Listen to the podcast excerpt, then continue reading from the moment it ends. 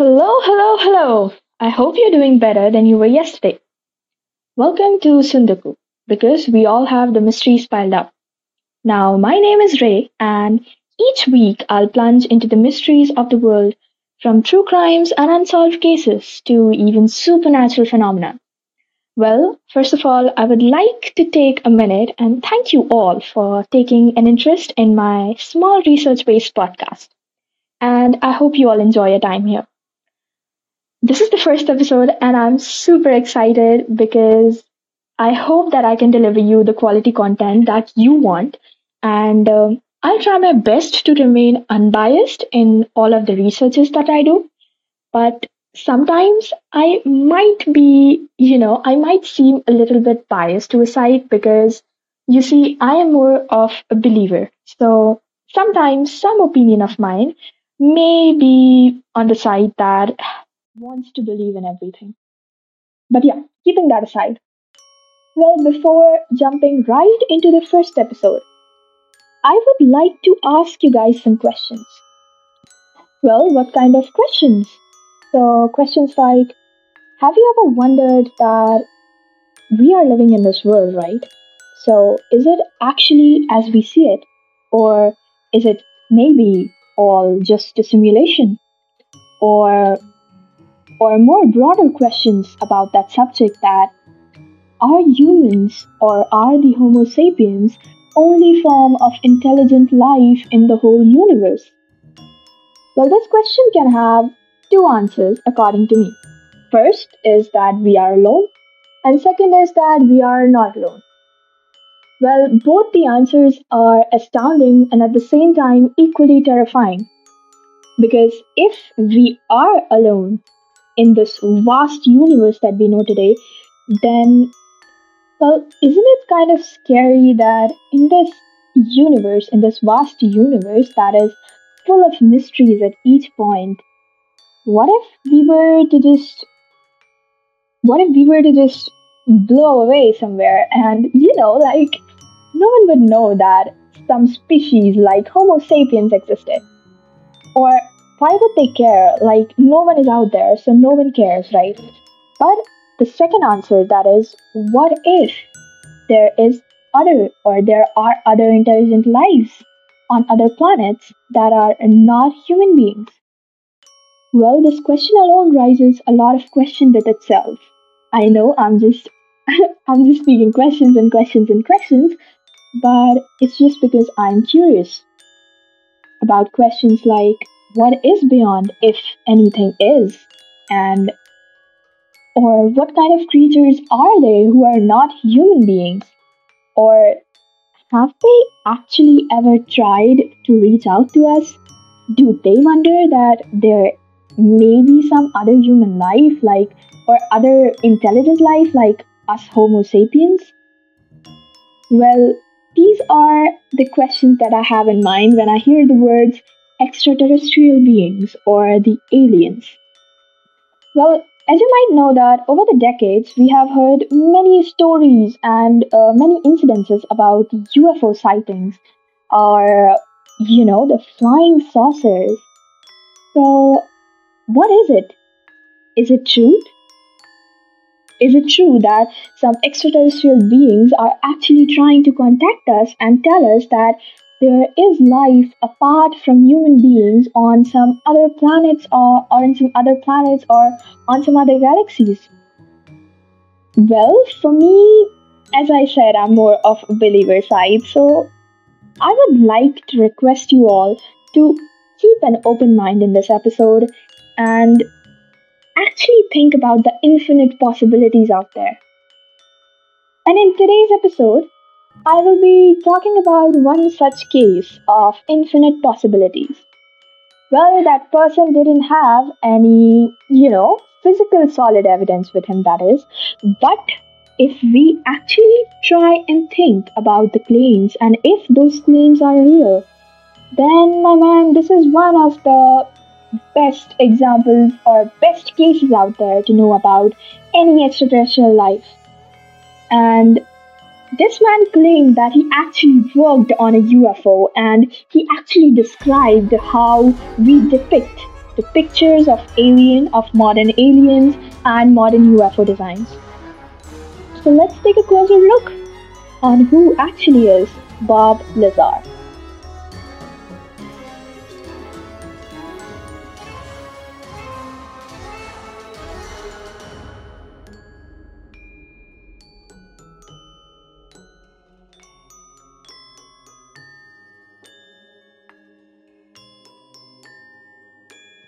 So, for me, when I say alien, the first terms that pop up in my mind are either UFO or Area 51. And I guess you all are well aware about the term Area 51. Well, even if you're not interested in aliens or any science topics or whatever, Area 51 is a term that just pops up out of nowhere and you know, no one knows what actually is going on there, or no one knows what is actually happening behind those closed doors. So apparently, Area 51 is a US military Air Force base camp. There, it's a facility where they test flights on aircrafts and other things.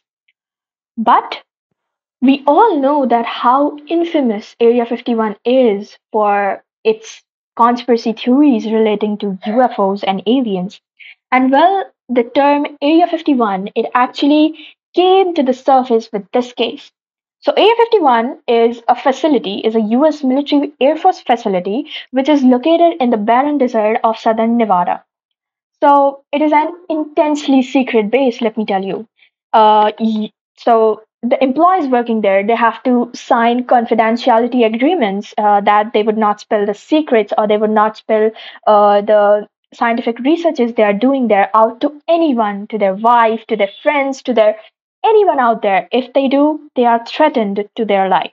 Well these are the claims that have been made for the past years and i'm just telling you everything on the basis of the claims people have been making and assumptions people have been making about it and this is true, this information that the employers, uh, the that the employees, uh, I'm sorry, the employees are taken to that base, Area 51, through an unmarked plane.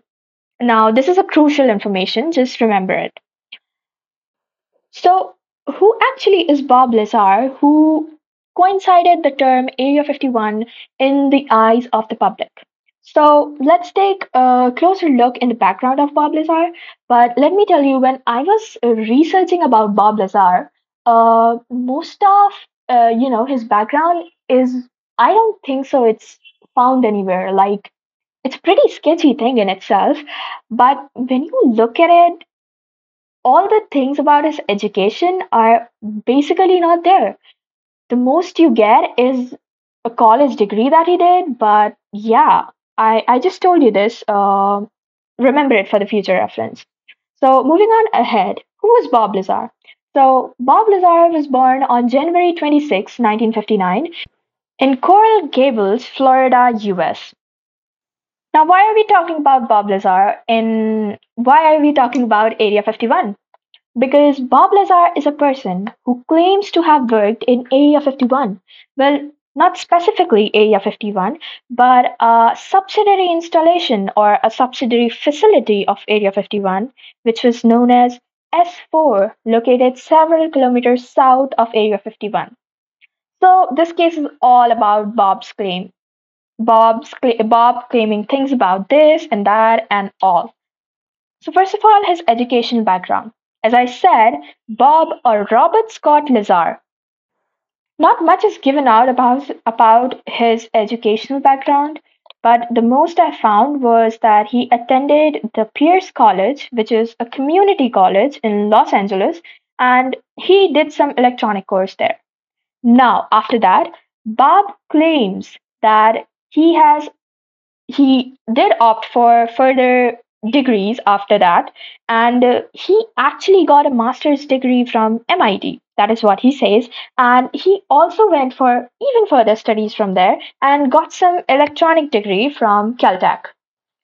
Well, now, both of these institutions, MIT and Caltech, are the at the top of the world. Like anyone who gets the admission in there is someone who has big brain, obviously. Uh, but yeah, a lot of people debate about his credibility and his education. Well, we'll discuss that further in the podcast, but uh, for right now, let's just focus on his background as what he claims it is. Now, he worked as a physicist at the Los Alamos National Laboratory, New Mexico.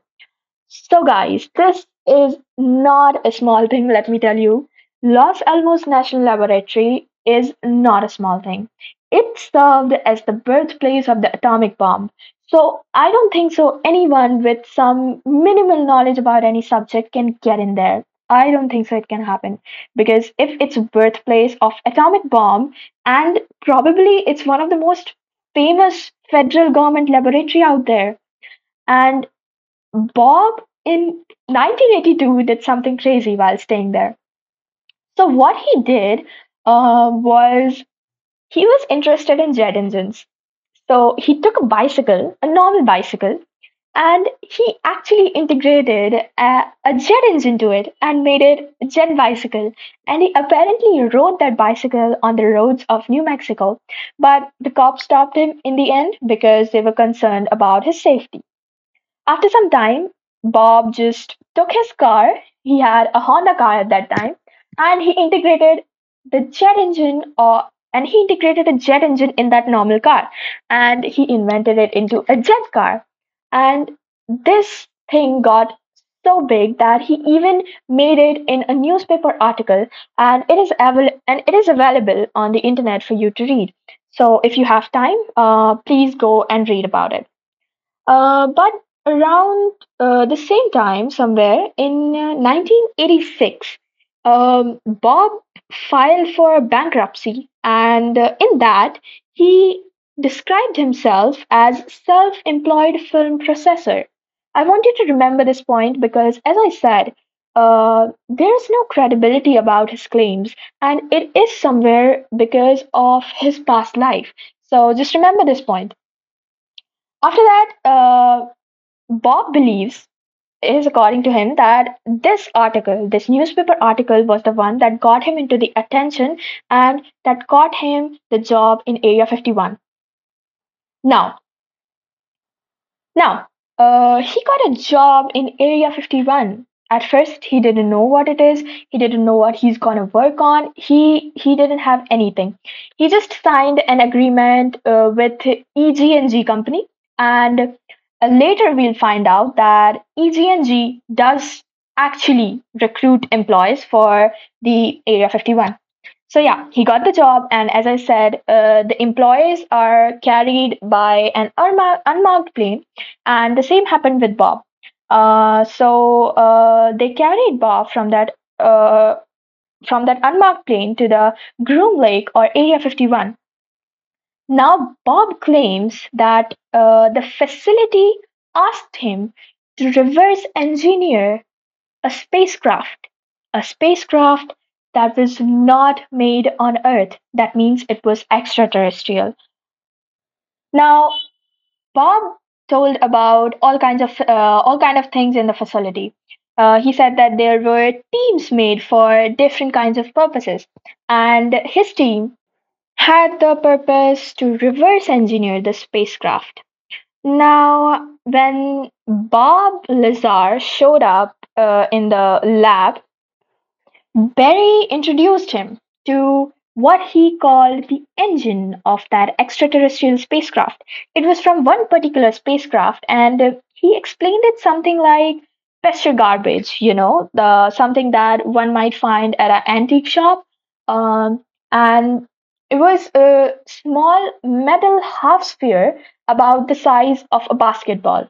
Now, these things were the emitter and the reactor. That means the Pesture garbage and that uh, sphere, sphere kind of metal thing.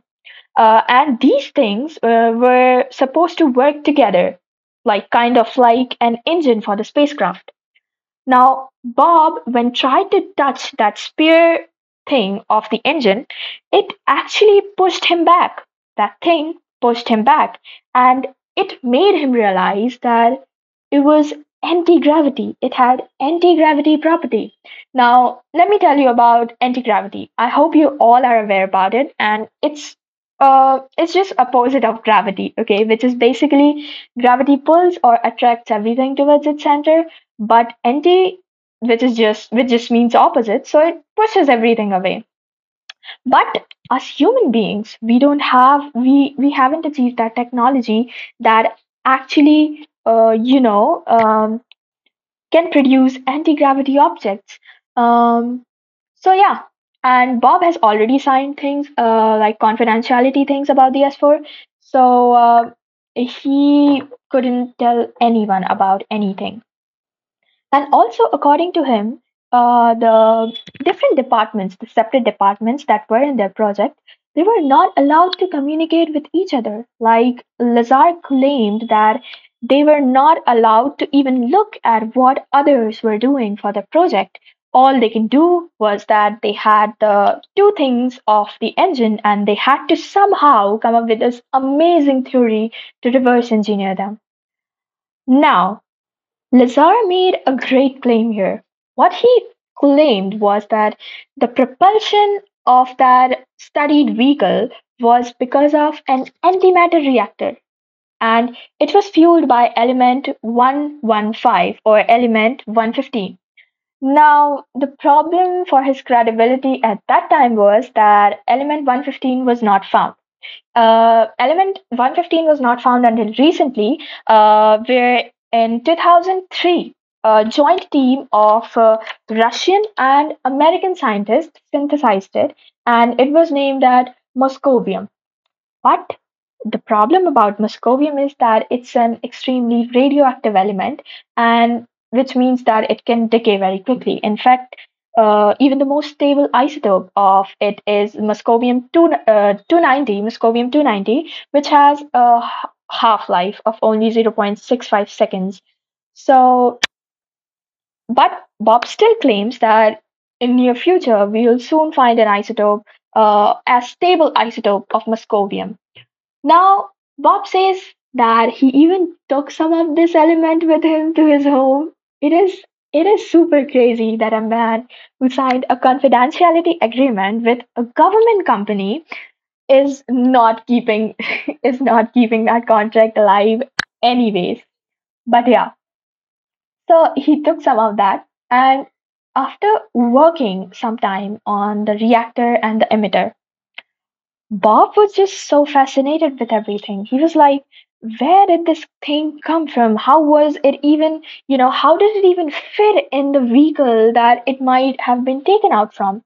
So he asked, he asked the authorities that, well, dude, look, you have to let me see the thing. If I can't see it, I won't be able to reverse engineer it. And if I see it, I might get some clue.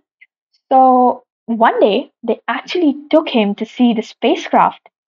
Now, Bob describes this as something like there was a mountain range on which nine flying saucers were there.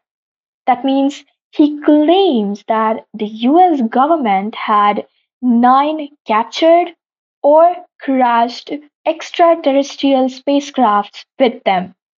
Now, he claimed that the site consisted of concealed aircraft hangars built into a mountainside, and there were nine such hangars.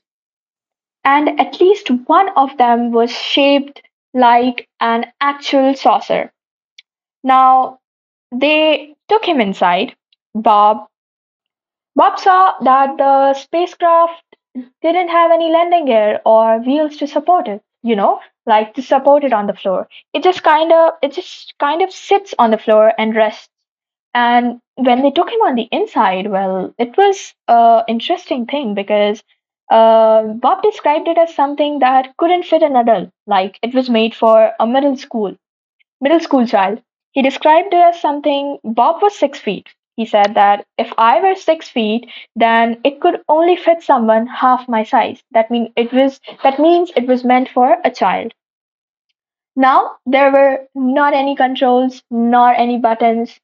Probably they have been removed or whatever, but they somehow knew how to turn it on. And one technician in that room turned actually turned it on and they all saw it saw it hovering in the air about 40 feet above them with a faint blue light underneath.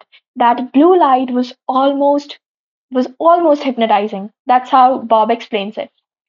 Now after all this Bob gets back home and he didn't get any phone calls from the S4. He didn't get that come uh, like you have to come to the facility and uh, start your work again after that.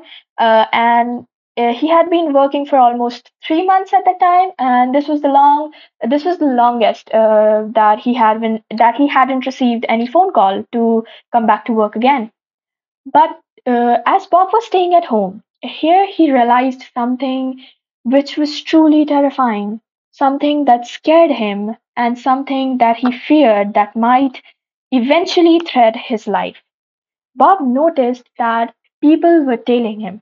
Bob noticed that there was a car outside his door, outside his house, which was constantly following him. Him and his wife both noticed it. Now, one day, Bob called the cops. Bob saw this all. He claimed that the cops came, uh, they got out of the cop van, they got to that car, greeted two men in black suit and black shades. Apparently, this is this is the plot which gets interesting because you know we got some amazing pictures, uh, amazing movies in these black suits. Yeah, Men in Black. That's what I'm talking about. But yeah, um, I'm sorry, I strayed I strayed from the topic, but that's how I am. Uh, but yeah, so the co- the cops got over, talked to them, got in their cop van, and went away. They didn't do a single thing. They never reported a single thing to Bob, and they didn't do anything. At this time, Cobb, uh, at this time, Bob was so scared that not even police can help him in any of this. Uh, and since he uh, have also allegedly taken that element 115 to his house or somewhere else, so he thought, you know, these people might have uh, some clue about it. So he was just scared to death. Now, here what he thinks. Here he thinks that he's never gonna step foot on Area 51 ever again. Okay, now all ends here, but now Bob does something so stupid. What he does is he says that, okay, well, if I'm gonna end it all, why not show it to my friends and my wife? So, what he did was he took his wife and his two closest friends to see the flights, you know, the testing flights. Now, he knew the schedule. Uh, he had been working there for three months and um, he got his hands on the test flight schedule. So, yeah, he took them there. I mean, yeah, they were young blood, and Bob was all excited about it. It was it was like a viewing party, you know. Um, that's what I suppose it is because there are they they recorded live videos. There are video clips of them, and there are video clips of that test flight. But since it's it's you know it's night and everything is so dark, the most you can make it out uh, is that some light zooming in the air. That's it. Now he drove them to the Papoose Lake uh, and sat with the people to watch the flights uh, because he knew the schedule, obviously. But this turned out to be one of the worst decisions of Bob Lazar's life. Now let us take a look why he regretted it so much. So what happened was that as uh, Bob Lazar was taking the his wife and his two closest friends for um seeing the test flights uh, to make his friends believe that he actually worked on UFOs. They go they went there for three weeks straight, and after that, one night, a security guard actually recognized Bob, and he noticed them there. And the next morning, it was just problems. It was it was a pile of problems in front of him because at his doorsteps there were government officials. They flew them to a different facility for interviewing and for questioning, and they held him there till the night. And yeah, they questioned him all sorts of things. Um like they first believed that Bob was uh, some Russian spy because it was the end of the Cold War, and uh, you know it was not uh, a completely a completely bizarre idea that uh, Russia might send some spies to keep track on the Americans. Uh, but it was not like that. Bob made them. Bob pleaded them that it was nothing like that, but he didn't have any evidence. But yeah, in the end, they left Bob for the night. Uh, Bob went home and he was just full of anxiety and fear. Now he feared for his life because he didn't know what the officials might do and the officials didn't know how to proceed. Uh, so yeah, Bob was just scared for his life and he was so scared and anxious that he just uh, wanted to do something. So one of his friends suggested him to talk to George Knapp. Now, George Knapp is a reporter, or I should say, investigative reporter uh, on Las Vegas TV station KLAS, and uh, he talked to him like Bob talked to George about everything. At first, even George was kind of skeptic, and you know, because there is no credibility about Bob's claim, uh, as he doesn't have any physical evidence, and that just can't be denied since his claims are so bizarre. And yeah, so George was also kind of not digesting the fact that uh, he didn't think it was possible. But George believed Bob because it was not the first time someone had told him some stories about Area 51. Apparently, according to George, some people before Bob have also claimed to, you know, been working at the facility, but they could never come on the surface with their stories. They were, as they were, allegedly threatened by men in black, or I should say, big men in black suits and black shades. So, yeah, George actually found some credibility in Bob's story since his story was somewhat similar to what others have already told him. So, what they decided was that they would do an interview. So, in 1989, an interview was done with George and Bob, and Bob had covered his face in that interview and he used a pseudonym of Dennis. This was to maintain his privacy as they didn't know what was going to happen with the uh, officials at Area 51 or they might take some step or whatever. So they just uh, hid Bob's identity and did a small interview. And some months later, Bob actually came up on the surface with his real identity and with his real face and did another interview. It was a whole special about this Area 51 and his job and everything else. And yeah, it was the most watched interview on their channel. Uh, but yeah, eh, it was all based on Bob's claim. This is the shortcoming of this case. Uh, since they have no evidence, since Bob has no physical evidence, have he he doesn't have anything to prove that he is legitimate or he is credible. Uh, so some people believe his claims while some don't. And as I have already told, I am more on the believer side. But yeah, I I tried to I tried to sum up all the research that I did uh, in the simplest form that I could. Uh, so yeah, now I will discuss more about what kind of question rises your, or what kind of questions are there in people in people's mind or in skeptics.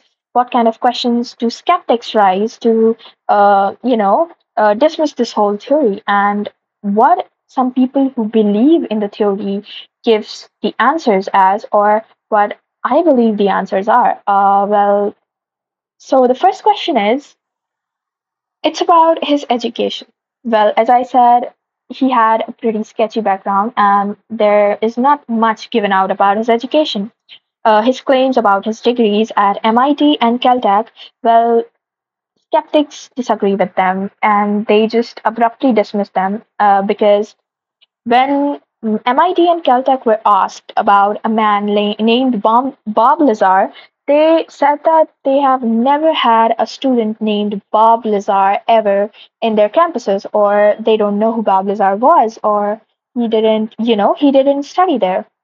But the fact is, like according to according to a newspaper clipping, uh, that Bob actually worked at Los Alamos National Laboratory.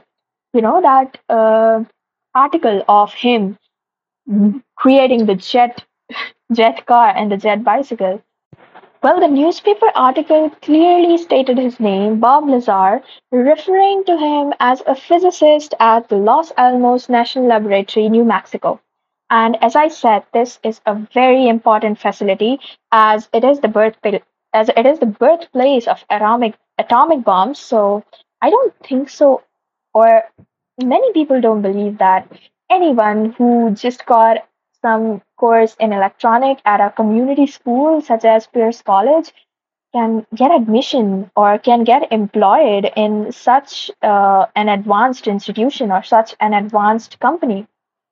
So that's the first thing. And about the newspaper clipping, why would an newspaper article, why would a newspaper article lie to people about a civilian? Because at that time, George didn't have any particular image in the public, you know.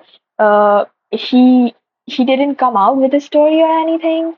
So yeah, it's it's a bit unclear that why would a newspaper lie about someone who who doesn't who doesn't have any uh, potential profit for them. The next question is that where is the evidence that he actually worked at Area 51 or in any other facility in Nevada?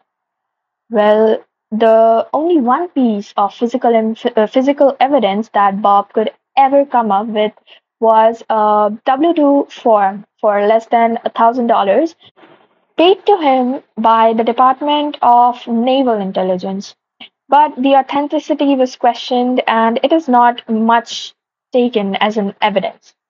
But keeping okay, keeping the evidence aside, if Bob didn't work in any facility, okay, in Area 51, there are just some details, there are just some minor details which makes it just so difficult to believe that he didn't work there.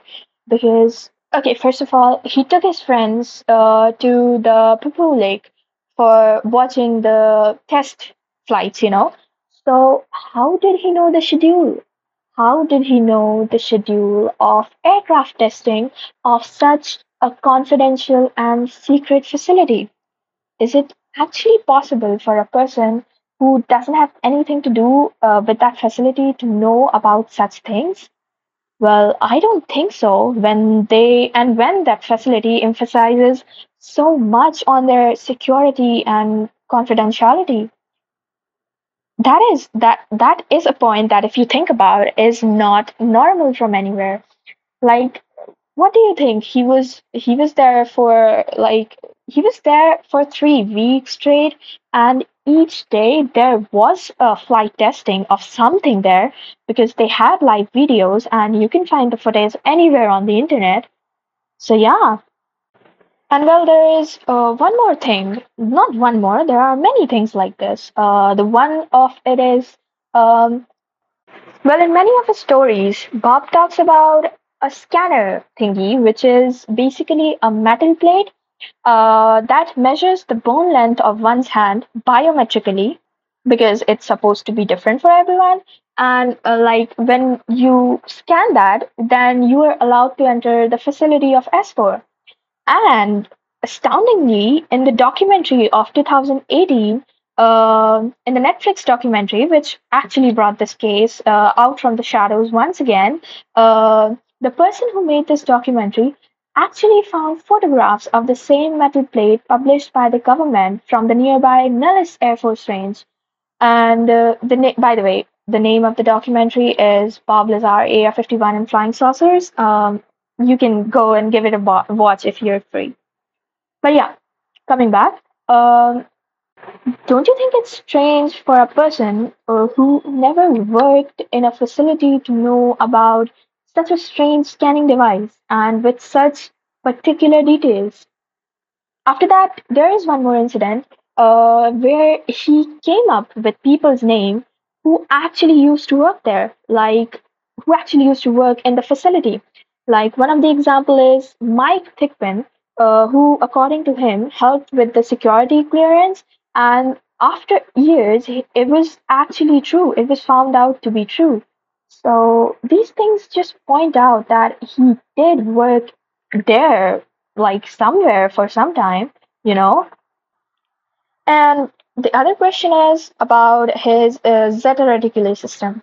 So what happened was uh, when Bob entered the program in the facility, he was, according to him, he was given a briefing to read. And while reading the briefing, uh, he came up with the name of the Zeta Reticuli system from which that alien thing was described to come from, like that alien spacecraft came from somewhere in that Reticuli system, according to him. But according to the physics we know, according to how much we know about the world, it is not possible. Because he also claimed about the element 115. And as I said, as much as we know the universe, the stars that are out there in the galaxies, uh, like which are in the middle of the systems, they go through different phases in order to create, you know, elements. And when their core hits iron, when their core creates iron, that's the end of the star. That's when the star explodes. Um, so that means that's the end of the star. And such an heavy element, people think that it's not possible to be out there. And uh, by the way, Zeta Reticuli is a twin binary star system, just to let you know. But, but, but, Bob backs up this theory. Like, uh, he says that the facility allegedly put false information in every individual's briefing documents so that if any information is leaked, they know from which source or from which person it is being leaked. Well, no one can prove if it's correct or not, but according to me, that's a really good strategy to find out any loopholes in the information leak. But yeah, that's a different thing. Now, many people might ask that why didn't they do any lie detecting tests tests as today's as in today's technology we can possibly do that. So the answer is they actually did polygraph tests, and Bob did undergo some polygraph tests. Uh, the first one, the first test results were not clear, not clear, like they couldn't tell if he was telling the truth or not. But in the second test, however, uh, it came out to be in Bob's favor, and they concluded that his claims did appear to be truthful. So there is that too. But some people don't find it credible as polygraph tests mainly indicates breathing rate, pulse rate, blood pressure and such. So they say that it can easily be, you know, cheated or whatever. So yeah. But leaving everything behind, I'm not denying the fact that Bob Lazar was actually a suspicious person he was actually he had actually a pretty sketchy background as mm, he was also once arrested for aiding and abetting a prostitution ring uh, though this charge was reduced to felony pandering uh, to when to which he actually pleaded guilty. And yeah that's kind of not you know a good thing for a physicist. Uh, also that case you remember where he uh, displayed himself as a self-employed film processor. So it's pretty bizarre for a self-proclaimed physicist who works at Los Alamos to call himself as a film processor. Well, yeah, Bob Lazar is particularly not a clear guy. He has a sketchy background, he is a suspicious person, and obviously we cannot give credibility to his findings and to his claims. But what if they are all true?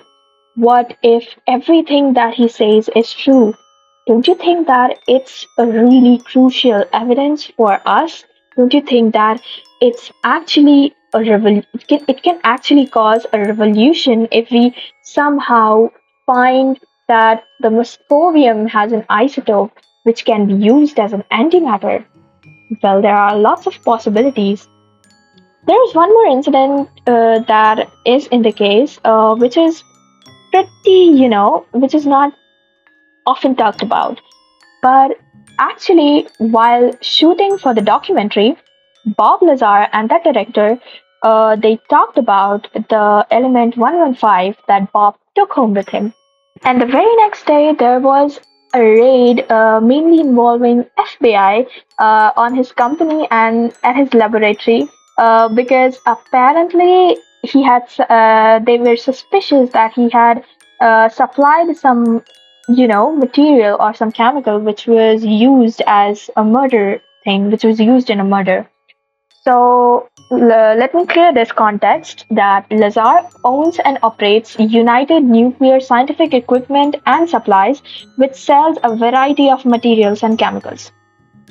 So this is not a thing for which FBI had to raid someone's company or someone's laboratory, you know, if they just needed to have a check of what he supplied and what not. Well, they could have done that without raiding. But yeah, we can't say much. So, these were all the facts and uh, all the claims that I researched and put forward in front of you. And I hope you all enjoyed the podcast. But I know that this is not the best quality. And I'm so sorry for that because I don't have the equipment for the quality right now. But I am sure I will have them in the near future and I'll, you know, continue to deliver you all with the research as I do. Well, today before leaving, I want you guys to think about something. Keeping every skeptics, keeping all the, you know, not, no, all the absence of evidence and whatever aside. Just think about it. What if it's all true? I mean, even if it's a hoax, just think about it for a minute that what if the claims of Bob Lazar are actually true? Don't you think that it is actually bizarre that the government is hiding such crucial information from all of us? Well, it's not uncommon for government to hide stuff because they do. we all know they do. But just think about it. Just think about the infinite possibilities that are out there and that life other than Earth is there, which is much more advanced than we are, which is which might be even more powerful than we are. Who knows? So yeah. Uh, with this, I would like to take my leave. So, what did you guys think about today's episode? Uh, do let me know, and if there are any suggestions, or you didn't like the research, or any topics you would like me to cover, please feel free to tell me and you can also contact me through my email. Well, then I will see you next time. Until then, have a good time and keep thinking and be curious. Bye bye.